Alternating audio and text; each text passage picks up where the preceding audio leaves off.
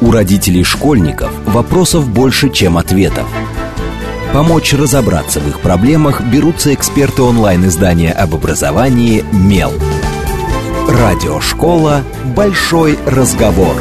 Программа предназначена для лиц старше 16 лет. Добрый день. В эфире Радиошкола. Это совместный проект радиостанции «Говорит Москва», интернет-издание об образовании и воспитании детей «Мел». У микрофона, как обычно, я, Надя Попудогла, издатель «Мела». А в гостях у меня сегодня Лариса Овчаренко, психолог, кандидат психологических наук, доцент МГПУ. Добрый день, Лариса. Я всех приветствую. Поговорим мы сегодня на тему, э, которая, мне кажется, волнует многих родителей, педагогов, э, просто наблюдающих за родителями с детьми людей, э, общества в широком смысле и так далее. Поговорим про детей и ненормативную лексику. А, маленькая прелюдия. Я тут ходила на родительское собрание – а, мой ребенок в пятом классе в московской школе, у нас было несколько тем на повестке дня. Первое. Дети носят спортивные костюмы вместо офисной, офисных костюмов. Так, окей, разобрались. Вторая. Никто не принес шарики на новогоднюю елку. Записали. Я лично положил три шарика. Мой ребенок, правда, говорил, что он их разобьет по дороге, но, кажется, донес. И третья тема была. Дети дерутся и ругаются матом. И когда классная руководительница это говорила, я почувствовала какую-то ее боль. Потому что потом еще последовало, что если вы не поговорите с вашими детьми, и они не перестанут так делать, то мы поставим их на внутришкольный учет. И тут мы все такие попадали со стульев, потому что внутришкольный учет звучит как-то неприятно. Вот. И она потом добавила, вот смотрите, вот это же ужас какой-то, пятиклассники, и уже мат. Давайте попробуем так вообще сначала что такое мат с точки зрения, если мы посмотрим психологически на все происходящее, не будем это привязывать к пятиклассникам, к ним потом перейдем, и к десятиклассникам тоже, но что вообще мы, люди, вне зависимости от возраста, пытаемся вложить? И есть ли какие-то э, возрастные различия в том, как мы используем эту лексику и что мы, собственно, хотим этим сказать, потому что явно же мы, как правило, не просто хотим произнести слово, а выразить что-то, что значительно глубже в нас. Ну, э, действительно, мат э, и ну, любая нецензурная брань, мы сразу подразумеваем, что это брань. А изначально, да, с психологической точки зрения, это экспрессивная речь. Это яркая, экспрессивно, э, очень эмоционально насыщенная речь. А слова, в которые мы вкладываем резкий такой эмоциональный вброс для того, чтобы за одно слово сказать что-то, что мы вообще могли бы, да, это целым текстом многоминутным выражать, какую-то свою эмоцию, а сказав какое-то яркое, вот такое эмоционально яркое слово, да, оно же, как правило, еще и филологически очень резкие. Очень много а, согласных звуков таких, да, а, которые ярко выражают вот какой-то эмоциональный фон. И в этой связи, когда используется, да, такая вот такая лексика нецензурная, она всегда в себе содержит а, некоторые желания очень емко, очень эмоционально, очень доходчиво, потому что в нашей культуре все от мала до велика, да, поймут, что если человек перешел на такие слова, значит, ну все, это уже что-то, что прям сильно накипело, или надо за какой-то короткий срок дать какую-то инструкцию, а, которая будет абсолютно точно всеми понята и принята. Поэтому в этой связи вот такая, да, нецензурная лексика, мат, это яркая экспрессивная речь, в которую вкладывается большое количество каких-то эмоций, причем эмоции эмоции нам понятны, мы, мы их считываем. Очень часто это гнев, а, очень часто страх. А, разочарование. Разочарование, да, очень часто это такое какое-то внутреннее обесценивание, фрустрация. Вот такие сильные эмоциональные переживания выражаются в емких трех-четырех буквах. Но вот если понаблюдать за маленькими детьми, даже в песочнице просто, у них тоже бывает, что проскакивает. Понятно, что они совершенно не, а, а, не понимают ни смысла, ни контекста, но вот то, как дети это схватывают от родителей, от окружающей среды, тут даже не важно, потом тоже об этом немножко поговорим. Вот как, э, э, насколько у них это происходит? Они тоже понимают некий эмоциональный фон, считывают, считывают его и начинают вкладывать эти слова, пусть и неуместно, но в какие-то свои эмоциональные э, обстоятельства? Или они все-таки более рандомны в их употреблении, и им просто нравится, что вот однажды папа громко сказал, и ты запомнил, и говоришь, что к месту и не к месту, просто потому что тебе понравилось, как у папы это получилось. Вот именно в этом дело, что однажды папа громко, с эмоцией, и ребенок вот эту эмоцию считал. Он ее может не привязать ну, к конкретному факту, к конкретному эмоциональному состоянию. Но сам факт, что когда-то папа по телефону громко кому-то это сказал, и это яркое слово запоминается, как новое. Потом еще, может быть, был какой-то конфуз, и папа вдруг увидел, что рядом малыш, малыш, и он Боже мой, да, да, и как-то на это обратил внимание. И, конечно, малыши же, они считывают это мгновенно. И э, контекста, конечно, он не понимает, значение, конечно, малыш не понимает, но он понимает опять вот эту вот яркую эмоцию, которая несет, э, или с которым, да, сопряжено это слово. И у деток это явление называется вербализм, когда я знаю много умных взрослых слов, но не понимаю вообще, что там внутри. А, но для яркого словца, для какой-то краски, или когда действительно тоже что-то там в песочнице не получается, да, можно вот вмонтировать это словечко, но, конечно, смысла они не понимают. Ну, а если мы посмотрим на детей старше, вот я помню, что, например, когда я училась в школе, у нас действительно, мне кажется, ну, это было очень давно, лет уже 30 назад, наверное, ну, чуть меньше, а у нас действительно меньше значительно ругались матом. Я помню, что ругаться матом мы стали в девятом классе, значение половины слов мы не понимали, а, вот, э, использовали все тоже вот сейчас с точки зрения уже своего возраста нынешнего, я понимаю, что все это было люто смешно, но это было таким важным, ну, как такая инициация во взрослый мир. Вот у подростков это действительно какой-то такой вот и вот насколько меняется. Вот для нас, я понимаю, почему это была инициация. Мы не использовали, мы выросли, и мы стали на своей территории использовать. Но сейчас, когда это становится нормой, на самом деле, правда, ну, с самого младшего возраста, потому что я слышала маты в начальной школе у ребенка, э, не, продолжает ли это работать вот как такая функция включения взрослого мира, или это все вымылось, и теперь это уже просто инерционное использование, вот если тоже психологически на это взглянуть. Нет, не вымылось. Это по-прежнему остается инициацией. Только другой вопрос, что если, например, ну, в советское время было больше культуральных запретов, но, во всяком случае, они звучали, да, а ярче и масштабнее, как-то действительно за чистотой речи следили, и, ну, и очень строго, очень жестко, да, да, да, очень строго к этому относились, и санкций было, да, каких-то, может быть, больше за нарушение а, литературной речи, то сейчас это тоже имеет место быть, да, в школе, конечно же, там в детском саду, естественно, все взрослые отреагируют а, на брань ребенка, но если э, в более младшем возрасте сейчас дети ругаются, но по-прежнему, ну, пытаются как-то все-таки немножечко это скрывать,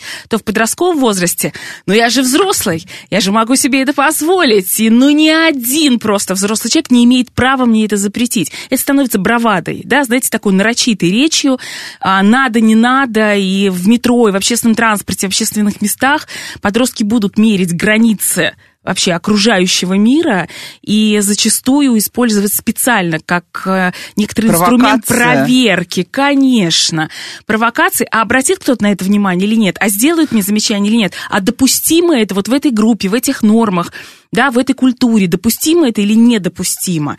И поэтому в данном случае это продолжает быть некоторые, да, функции инициации, но здесь уже, может, немножко просто, да, смазываются грани относительно а, того, когда это можно и когда это нельзя. Сейчас а, себе делают дети разрешение довольно рано, что это можно. Допущения, да, да всевозможные. Да, да, допуски тут, конечно же, немножко, да, более такие широкие, но, тем не менее, все равно в период, ну, вот максимальной взрослости, когда когда у подростка реакция эмансипация, отказы, вот эти, да, реакции протеста, то тут, конечно, максимально ярко, вычурно, а, да, с большим количеством вот различных вариаций использования нецензурной брани, у подростков мы это, конечно, услышим. Ну, вот и уже прозвучало про реакцию. На самом деле тут есть много вопросов, которые я хотела задать сразу пачкой про разные варианты реакций, а, потому что а, ну вот так, когда, например, у нас начинают самые младшие дети повторять, потому что я, на самом деле, я здесь не буду в белом пальто, а, тем более, что мой муж строитель, и в его жизни происходит у них, мне кажется, уже произошла нормализация большей части того, что мы считаем недопустимым. Да, становится же организмом уже. Да? да, да. Вот, и мой ребенок рано слышал эти слова, и вот этот папа по телефону, это наш случай как раз. А, естественно, я после этого начинала ему объяснять, что это плохие слова, что мы их не используем. А, раз, два, три, четыре, пять. Вот начнем с самых маленьких. Как реагировать, если мы не хотим, чтобы они все-таки продолжали? Понятно, что, наверное, не стоит охать и закатывать глаза, потому что это обратный эффект «мама в восторге» называется.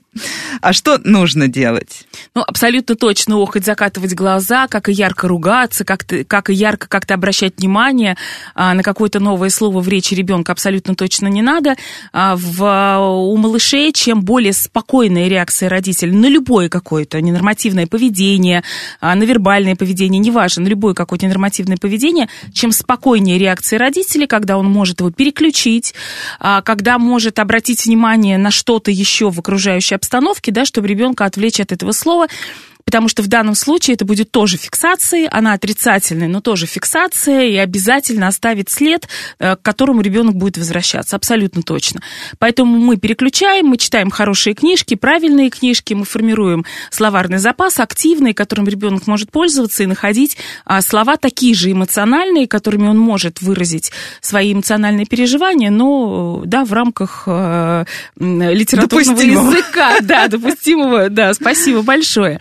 И поэтому здесь просто переключаем, да, не фиксируя на этом внимание. То есть не надо говорить «это плохо», это, это слова, которые очень там задевают многих окружающих, вот прям проговаривать, потому что, ну, я наблюдаю за тем, как вообще меняются тренды в родительстве какие-то такие вот, ну, бытовые, и за 10 лет, мне кажется, у меня собралась уже целая копилка всего, что с нами происходило, и вот я вижу, что как бы тренд на вот это проговаривание всех обстоятельств, он по-прежнему у таких осознанных родителей очень сильный.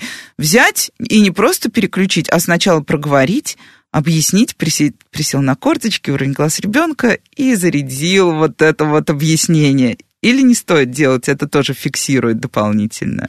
Ну, в зависимости от того, тут какая глубина проблемы, да, если прям ребенок уже почти разговаривает на этом языке. Нет, конечно, объяснять о том, что это плохо, нехорошо, да, это какие-нибудь там негативные слова. Как же у нас есть, да, правила о хороших словах, о добрых словах, когда мы здороваемся, прощаемся, говорим комплименты.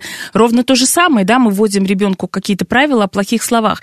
Но тут главное не переборщить, даже с пояснением, объяснением, потому что, да, одно и то же чтение чтение нотации тоже может закончиться негативным эффектом.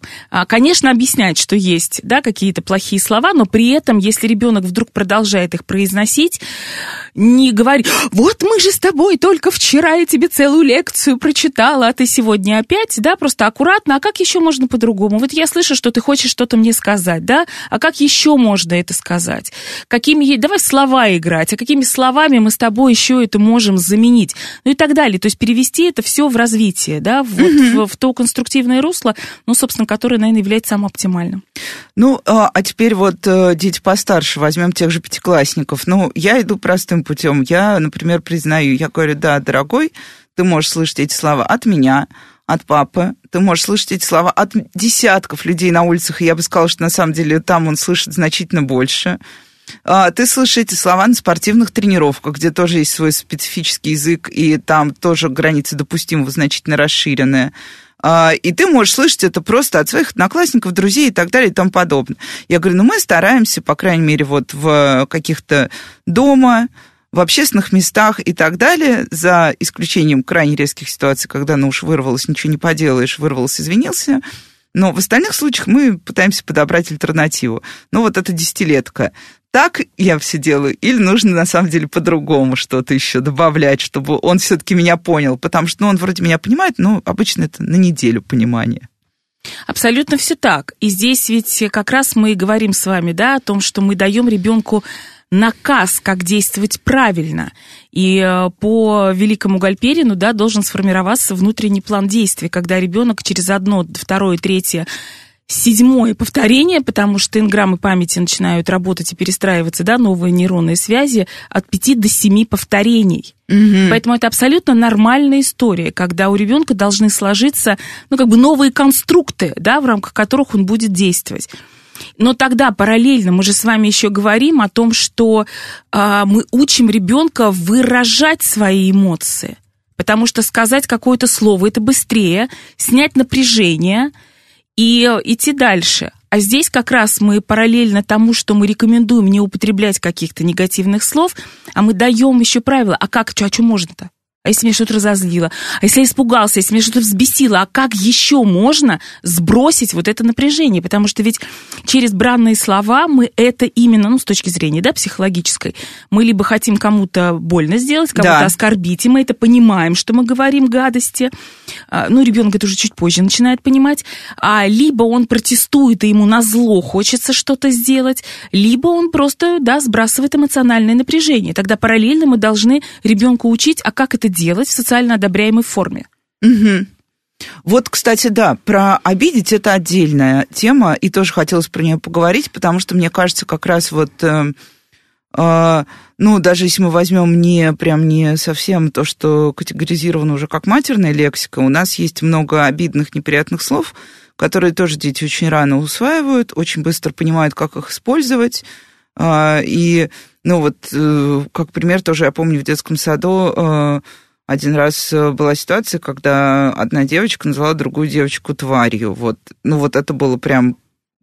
Родители потом долго разбирались, что случилось, но мы знаем, что помимо этого слова можно придумать еще много других. И как, почему дети так быстро понимают, что это можно использовать еще и вот как вот такое орудие обида? Потому что вроде бы, ну вот, э, не зная всех этих контекстов, которые мы набираем уже в социальной среде, не, не вполне очевидно, что именно так надо обижать людей, как вот, тем не менее, делают даже дошколята. Откуда это берется? Ой, дети очень быстро считывают эти механизмы. Дети прекрасные манипуляторы, они великолепно на интуитивном, да, бессознательном уровне, они считывают то, как это делают взрослые, какая реакция взрослого, они мгновенно устанавливают эти связи, и они пользуются и пробуют это в своей детской жизни, ну и, конечно, получают эффект, да, потому что это действительно тоже такие эмоционально заряженные слова, которые обижают.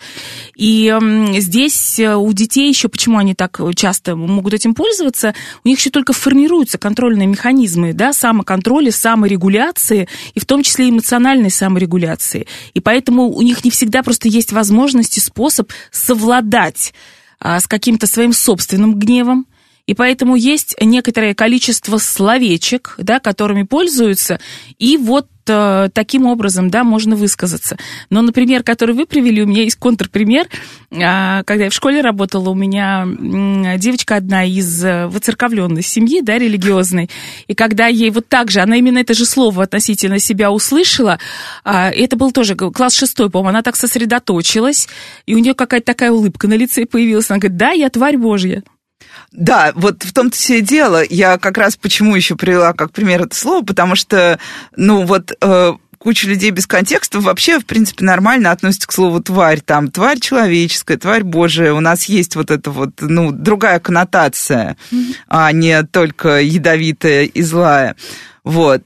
А, но а, тут еще такая история, наверное, то, что у маленьких детей, мне кажется, возможно, еще меньше какая-то эмпатичная, наверное, схема, потому что, ну, хотя тут, я не знаю, вот когда мы произносим такие слова в адрес другого человека и хотим его обидеть, ты, раз, два, три, четыре, пять, держимся в руках, вот, э, мы получаем некий вот этот вот эмоциональный фидбэк. Вот ребенок, он разве получает такого же типа фидбэк? Э, потому что другой ребенок-то может и не среагировать так остро, как среагирует взрослый, который понимает, что ему действительно сказали очень обидную, злую, неприятную вещь. А с осознанности ребенка зависит, да, ага. насколько он действительно понимает, насколько он оценивает именно, да, ту коннотацию, в которой, да, к нему это обращено, и а, какие, а, какие эпитеты в отношении себя он слышит в своем окружении, в семье. И если, например, в семье в, приняты да, какие-нибудь оскорбительные слова, к сожалению, такое бывает, то и ребенок, да, и то ребенок, тут две реакции: либо он будет очень агрессивно на них реагировать, потому что уже наболело, либо наоборот, у него стирается грань, и он уже их не воспринимает как обидные, потому что это всегда в свою сторону он слышит. Тут могут быть вот такие две э, разные реакции. И если ребенок, например, один хотел другого оскорбить, а тот э, никак не прореагировал, то, скорее всего, это будет такая история, что я скакал за вами три дня, да, чтобы сказать, да, как, как, собственно говоря, вы мне не нужны. Он будет пытаться догнать эту реакцию, продолжить. Довести таки, да, до того э, эмоционального посыла, который он хотел. И так, собственно, будет эскалация конфликта, да, вот в данном случае разворачиваться. И что в этой ситуации делать воспитателю, раз уж мы про дошколят? Потому что я очень часто слышу от педагогов э, по любым таким поводам, что мы ничего не можем сделать, потому что ну, мы знаем, что на самом деле а, как бы мы не пытались переложить определенные функции воспитания на социальные и государственные структуры, семья у нас все равно с легкостью переламывает э, любой э, любые рамки, которые закладываются снаружи. Вот что может сделать воспитатель? Объяснять просто, что обидно, неприятно, ну вот это классическое, то, что ты сделал, это раз, два, три. Или есть какие-то более действенные схемы реакции, ну, кроме как поставить в угол, вызвать родителей. Но, как правило, здесь одним из основных механизмов для разворачивания да, конфликта, вот для продолжения его, будет ну, механизм психического заражения, когда один заряжается от реакции другого, еще кто-то детки подходит, они все это видят, не понимают, что происходит, но надо включиться, потому что действительно заразительная очень реакция. И тут самое главное увеличить дистанцию, развести. Ну, то есть прям в прямом смысле слова по углам развести, да? Я сейчас не имею в виду наказание, а да, просто да, увеличить да. дистанцию да, стороны, между детками, да. да. То, что делают родители в разных комнатах, да, сиблингов своих, да, разводят деток. Действительно, вот для начала просто, да, увеличить дистанцию для того, чтобы снять вот эту передачу эмоциональную. А, обязательно мы, конечно же, мы объясняем и а чего ты хотел? То есть пытаемся выяснить, не просто мирись, мирись, просто они сейчас друг да, на потому друга... Что, да, пожмите друг другу да, руки. это так не работает. Абсолютно. Гнев и злость только остаются. Надо понять, что, и вот уже тут, и даже дошколят, и малыши, и воспитатели тоже это делают, учиться выражать свой гнев. Я вижу и учиться отрефлексировать то, что я сейчас чувствую. Вот ты сейчас, Петя, на Васю наругался, Вася, вот видишь, очень обидно, а я вижу, что ты злишься. Вот то, что сейчас с тобой происходит, это злость, это гнев, а это еще можно. Пойдем мы с тобой там кулачками в подушку, да, побьем, или там бумажку порвем, мозаику сделаем, а потом из нее сделаем какую-нибудь аппликацию. И ребенок и гнев выразит, и в эмоциональное состояние свое уравновесит, и заодно получит э, опыт э, да, социально одобряемой формы выражения той или иной эмоции. А есть ли смысл в этой ситуации воспитателю общаться с родителями? Ну, как мы все равно получаем это общение. Просто вот э, можно ли... Просто мне кажется, что здесь, ну, я, с одной стороны, понимаю, что педагогам хочется сказать, ну, зафиксировать факт. С другой стороны, мне кажется, что большая часть этих фиксаций, она тщетна, ну, потому что ее выслушивают и уходят. Или все-таки есть какие-то способы донести свои пожелания до прекрасных родителей, ну, которые не очень слышат? Но в любом случае, конечно же, все равно это мы делаем, и воспитатели это делают, потому что даже если они знают родители, да, деток, которых, э, с которыми они работают, и есть действительно, да, такие родители толстокожие, которые сами защищаются, и поэтому уже приходят, э, да, абсолютно без контакта к воспитателю, потому что ждут вот какого-то нападения, нападения да. критики, да, и поэтому э, таким образом действуют. Поэтому стоит об этом говорить обязательно, и стоит через это, да, и культурную культуру семьи мы тоже поднимаем. Ну и сейчас мы уходим на новости, а сразу после новостей продолжим очень цензурно обсуждать все нецензурное, что происходит с нашими детьми в школе и дома. Не отключайтесь, с вами Радиошкола. У родителей школьников вопросов больше, чем ответов. Помочь разобраться в их проблемах берутся эксперты онлайн-издания об образовании «Мел». Радиошкола «Большой разговор». Добрый день, в эфире снова радиошкола. Это совместный проект радиостанции «Говорит Москва» интернет-издание об образовании и воспитании детей МЕЛ. У микрофона по-прежнему я, издатель МЕЛ Надя Попудогла. В гостях у меня по-прежнему Лариса Овчаренко, психолог, кандидат психологических наук и доцент МГПУ. Обсуждаем мы сегодня э, брань, мат, все, что так раздражает нас, то, что мы прощаем себе с легкостью, но не прощаем никогда своим детям – и а, уходили на новости, мы обсуждая то, как вообще можно влиять на детей и на родителей, но обсуждали дошкольный возраст. Я спрошу про наказание еще. Наказание бессмысленно, мы это проговаривали во всех эфирах миллион раз, но так или иначе, тактика наказания за мат, типа, 10 слов от тебя услышу, выключаю Wi-Fi на сутки. Что еще мы можем вообще, как еще можем забрать iPhone, выключить Wi-Fi? Мне кажется, остались только два эффективных наказания из всей линейки того, что было придумано миром. Почему это не работает? Давайте еще раз, просто чтобы зафиксировать важный факт неработающих наказаний. А не работает, потому что в результате всех результатов остается у ребенка только обида, у подростка обида на родителей, что он такой секой, и, кстати, несколько матных слов в голове тоже прозвучат. А, да, того, Обрат, что он, обратная да, петля. Абсолютно, да. А, о том, что он мне, да, отрубил Wi-Fi и забрал телефон, а, который, ну, абсолютно вся моя жизнь, да, для подростка сейчас. И в этой связи это будет не работать, потому что реакция обиды будет просто сильнее, да, чем тот положительный эффект, которого мы ждем от этого. Я опять же хочу вернуться, да, мы в прежнем эфире немножечко про это сказали, что такое наказание. Ведь, да, сделать наказ, наказать, это объяснить, проговорить. Еще раз, а, санкции, которые обязательно должны быть, конечно, но это только то, о чем мы договорились вместе с подростком. Это очень важно. И это не всегда работает. Но потому что задача подростка отойти, отделиться, сепарироваться, снять родителя с пьедестала и даже таким резким путем. А, задача возраста такая, и поэтому зачастую нецензурная брань это тоже вот такой инструмент этого отделения. Я взрослый, я решаю сам, и культуру своей речи я определяю тоже сам. И в этой связи тут просто сразу много задач решается.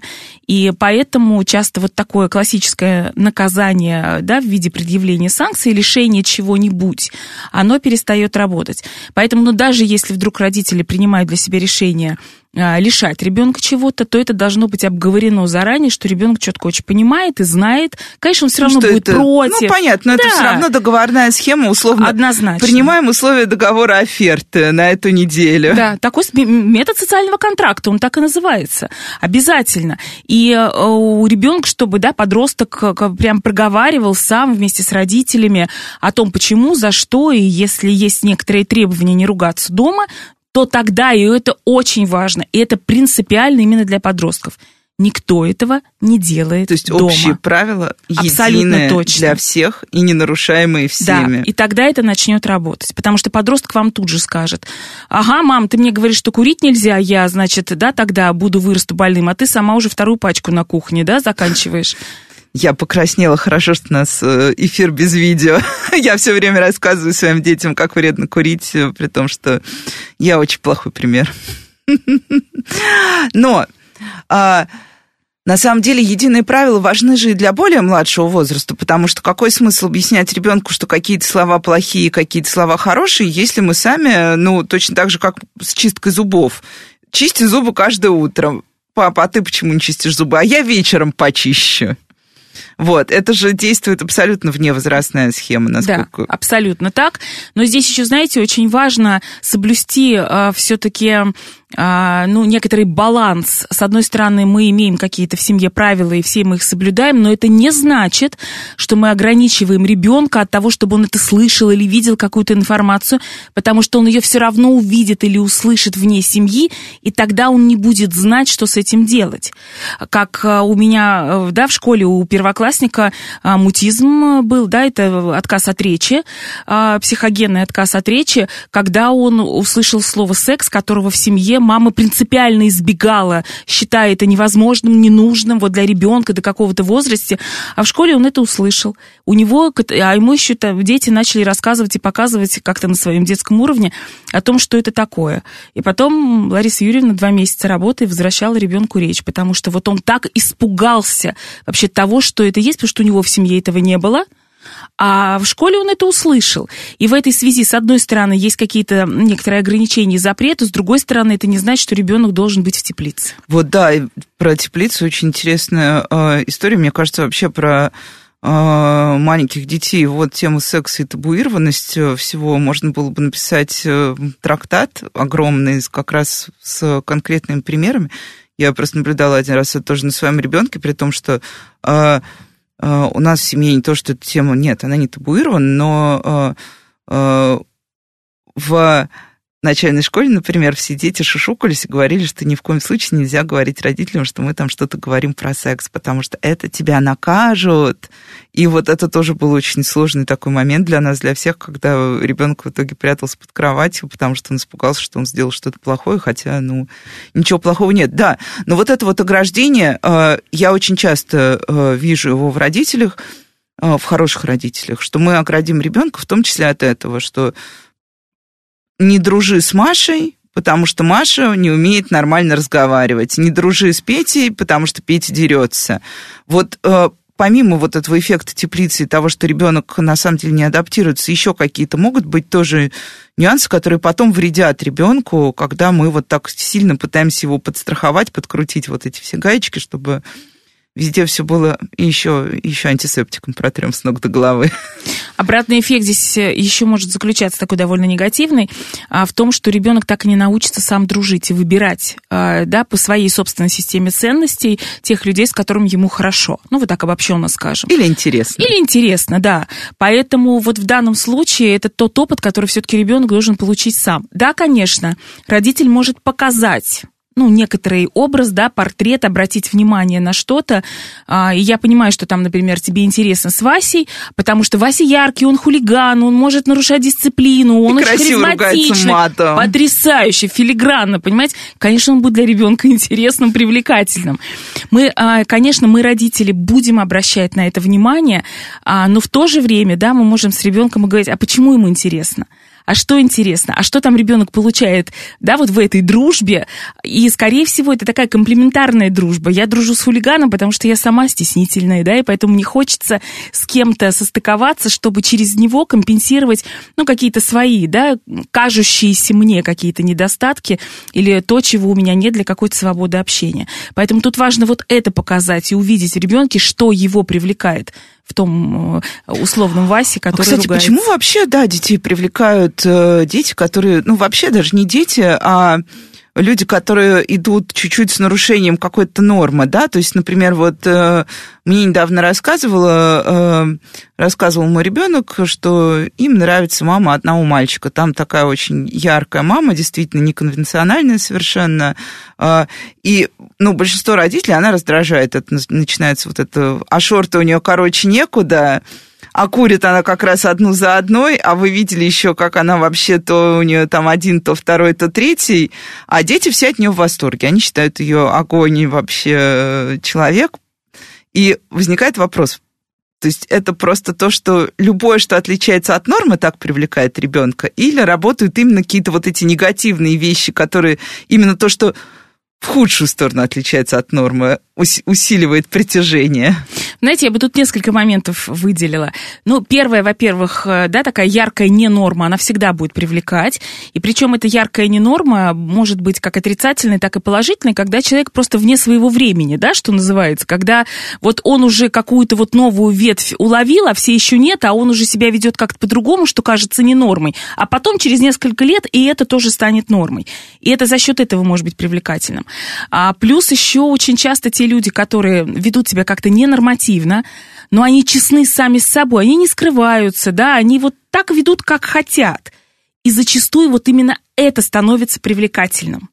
Да, То есть потому привлекает что... внутренняя свобода. Да, да, да, потому что нет ограничений, человек да, делает то, что считает нужным, и ему, в общем-то, все равно осудит его или нет. И зачастую вот это какая-то смелость, да, и вот эта честность привлекает. А, и, конечно же, а, яркость просто, да, вот в этом смысле, если человек настолько смел, вот как, э, да, он себя ведет, то зачастую это связано, да, с какой-то такой эмоциональной яркостью, физической яркостью, и это тоже, конечно же, всегда будет привлекать, и вот а, симбиоз вот этого всего, да, является, а, ну, вот говорит о том, да, что такой образ будет ярким, и на него всегда будут обращать внимание. Ну, и я вернусь в школу, но уже чуть старшую, как раз и к ненормативной лексике. А, вот какие могут быть воспитатели мы обсудили в первой половине программы, а какие есть вообще механизмы у педагога работать с детьми, если вот педагог уж решил не... Да бог с ними, пусть говорят что угодно, но есть педагоги, которые действительно стараются как-то объяснить, что класс не место ненормативной лексики там, или школа не место ненормативной лексики. Здесь есть какие-то работающие механики, как говорить уже там с предподростками и подростками, то есть уже не с малышами, которые, естественно, смотрят на свою первую учительницу и думают, ой, я сделаю все, чтобы ей понравиться. В старшей школе же так уже не работает. Я не буду делать то, что ты от меня хочешь. И посмотрим, что ты сделаешь дальше. Если действительно вот такая реакция протеста, то, то тоже, конечно, учителям всегда максимум просто спокойствия, да, в реагировании на эту ситуацию. А у меня у самой был случай, я работала когда в школе, меня поставили на замену, урок истории, а новенький мальчишка в 10 классе. Он, конечно, зарабатывает место под солнцем, он а, кричит и матерится громче всех, ему хочется показать, что он лидер. Не для меня, на меня вообще было наплевать среди сверстников ему хотелось быть а, большим и взрослым. И, конечно же, он проверял в некоторой степени и мои границы, вот что я, как я буду себя вести. Что она сейчас сделает? Да, да, да, да. Посмотрим. И, да, и когда он, значит, вот так вот филигранно абсолютно выругался, я на него посмотрел, говорю, боже, какой у тебя красивый голос ну, потрясающий, да, голос необыкновенный. Вот я говорю, прям э, просто в диктора идти, вот заслушиваться. А, и выругался ты сейчас, ну, бесконечно прям красиво, в том смысле, что больше никто так, может быть, и не повторит, как ты. Я говорю, ну есть альтернатива. Ты можешь, как, как это будет звучать? Вот то, что ты сейчас то хотел сказать. Та же самая игра в слова, да, снова только постарше. Да, да, как ты будешь, как ты будешь это можешь по-другому сказать? Он на, одну, на полминуты застыл, и после этого он действительно сформулировал то же самое на обычном, да, обычным языком. Они же ждут, что их будут ругать, они же ждут, что будут их воспитывать, а он получил другую реакцию, которую он совершенно не ожидал. Да еще и похвалили за красоту голоса. И поэтому зачастую вот это работает. Плюс, конечно же, учитель сразу он же объявляет какие-то правила. Классный руководитель или предметник а, да, на, в рамках своего урока объявляет какие-то правила. И вот тут очень важно, если учитель а, эти правила предъявлять, чтобы их не было 15. И если, а, например, в, в дисциплину на уроке включает это и отсутствие каких-то бранных слов, то здесь надо учителю выбрать хотя бы три какие-то правила для него важных, которые он закрепляет. Потому что если их будет 15, ребенок все равно будет нарушать. И а, в, этом, в этой связи, чтобы они были понятны, и в целом все-таки вот мой опыт показывает, что если дети, даже провокативные подростки, если у них есть уважение к человеку-учителю, он будет, он будет все-таки сохранять и пытаться эти правила. Но если вдруг что-то где-то как-то вылетает в гневе, да, вот как-то, когда ребенок не справился с реакцией, а, то он обязательно потом, а, да, все равно, он либо, либо извинится, но все равно, а вот в, в хорошем смысле слова, вот это чувство вины, оно сработает. Ну вот да, у меня тут недавно 13-летний ребенок превратился в 14-летнего, и вместе с этим произошло много перемен, ну, как бы когда он превращался из 12 в 13, тоже было много перемен, но сейчас уже какие-то вот такие прям суперзаметные вещи, которые мы для себя все видим. А, и вот у нас с ним тоже был разговор про ненормативную лексику, когда он мне сказал слово из шести букв, как раз обозначавшее его глубочайшее разочарование определенной ситуацией. Я говорю, дружок, говорю, ну, как-то, в общем, ну, некрасиво получилось. говорит, вообще ты нас учила проговаривать эмоции всю жизнь. Я не хочу говорить, эта ситуация меня очень разочаровала. Я хочу говорить так. И вот тут я немножко растерялась, потому что я действительно учила их проговаривать эмоции. Я учила их делать так, чтобы у них не накапливалось все внутри, и они спокойно отпускали какие-то вещи. И он мне говорит, что он хочет делать так. Я, а до этого я же уже сказала, что это не очень в духе наш, ну, вот наших отношений. Вот стоит ли дальше что-то настаивать, если ребенок, в общем-то, прав, по сути, и ты понимаешь, что на самом деле он не будет ругаться матом в консерватории, он не будет ругаться матом в школе, но вот да, дома у него сорвалось, вот он 14-летний мальчик, он очень разочарован.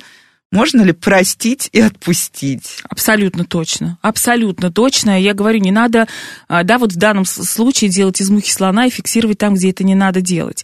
А в данном случае э, абсолютно, да, ваш ребенок выполнил ваше наказание, да, вот как это делать.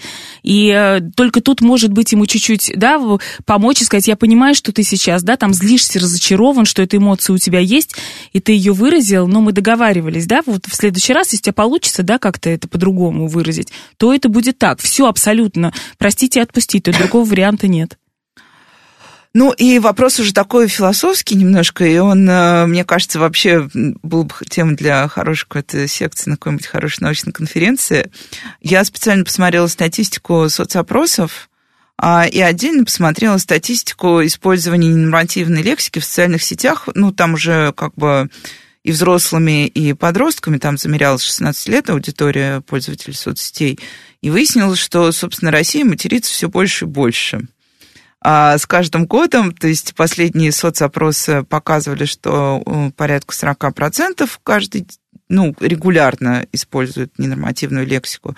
А э, в соцсетях, например, ну, тут, понятно, у нас была и была и есть ситуация определенной нестабильности и тревожности, но в этом году установлен абсолютный рекорд по использованию матерных слов.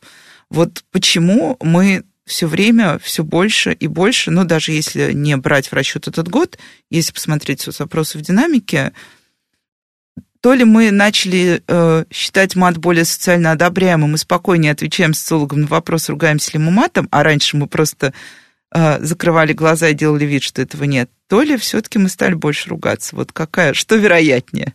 Ну, мне кажется, вероятнее первая история. А, хотя надо сказать, что действительно уровень да, эмоционального напряжения все растет и растет. И даже мы не берем в расчет действительно этот год. А, и до этого... Это достаточно ковид вспомнить. Да, вот я хотела сказать, и до этого у нас было много поводов для, да, для такой экспрессивной речи.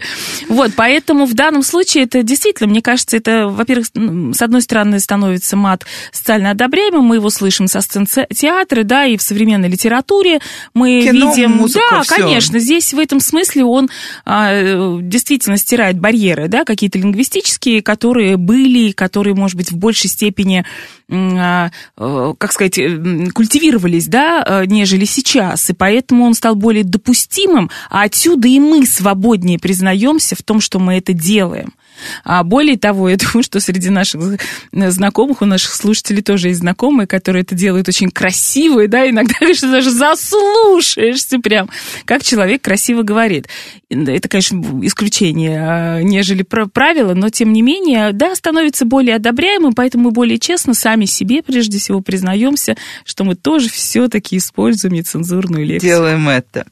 Ну, и вот, а, кстати, спрошу про людей, которые разговаривают э, на языке, который примерно на 80% состоит из э, слов, которые нельзя произносить в радиоэфирах.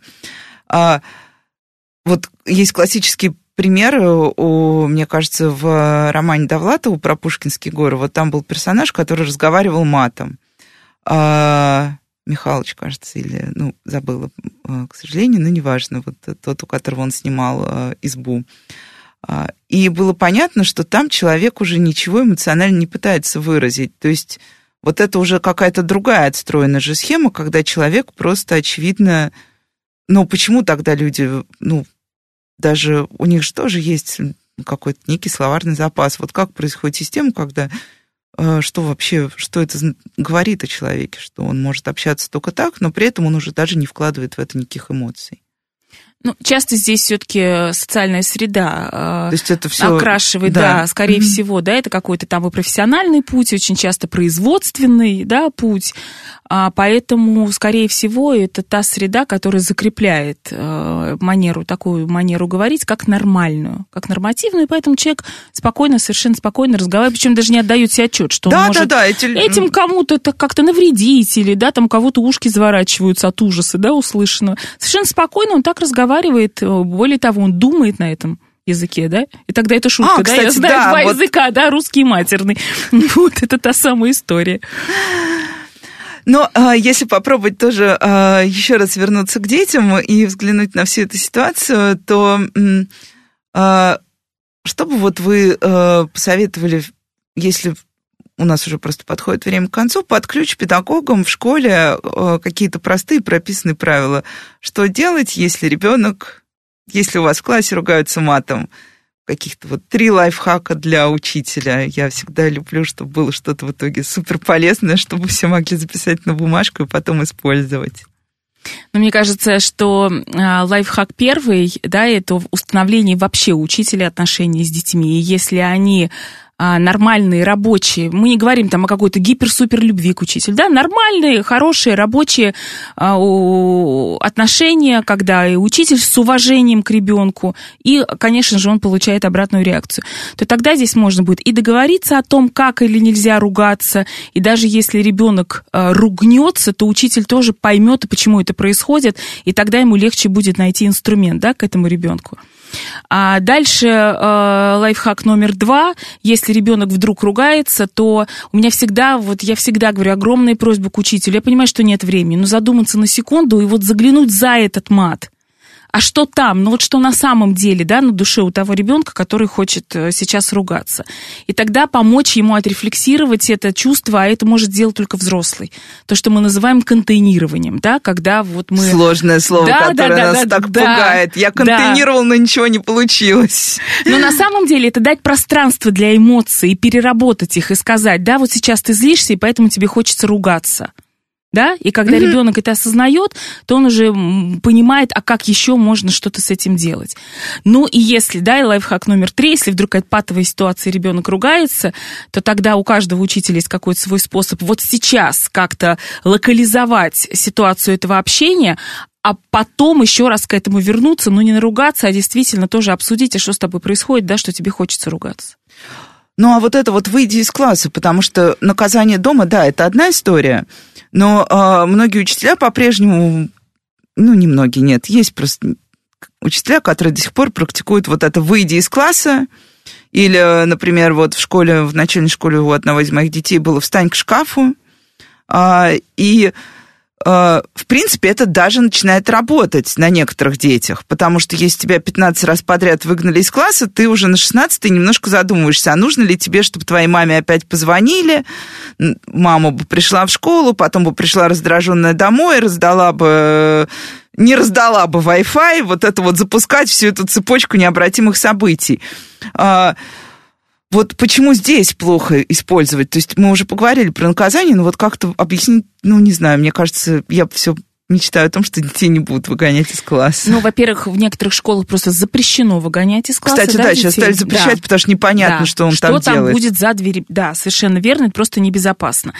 А, но там, где вдруг это есть или желание учителя есть, то это бесполезно и понятный, понятен инструмент, который учитель использует, это социальная изоляция. А просто для нас природно, как э, биологическому виду, остаться без группы, это опасно, и поэтому как инструмент, да, пытаются это использовать. Но это не будет работать, потому что выйдут все социальные эмоции, вины и стыда, да, но итогом будет обида, которая является а, шантажным чувством, и ни к чему она не приведет. Ну и мне кажется, это отличный финал. Спасибо большое. Будем следить за собой сегодня, по крайней мере. С вами была Радиошкола. До встречи на следующей неделе. У родителей школьников вопросов больше, чем ответов. Помочь разобраться в их проблемах берутся эксперты онлайн-издания об образовании «Мел». Радиошкола «Большой разговор».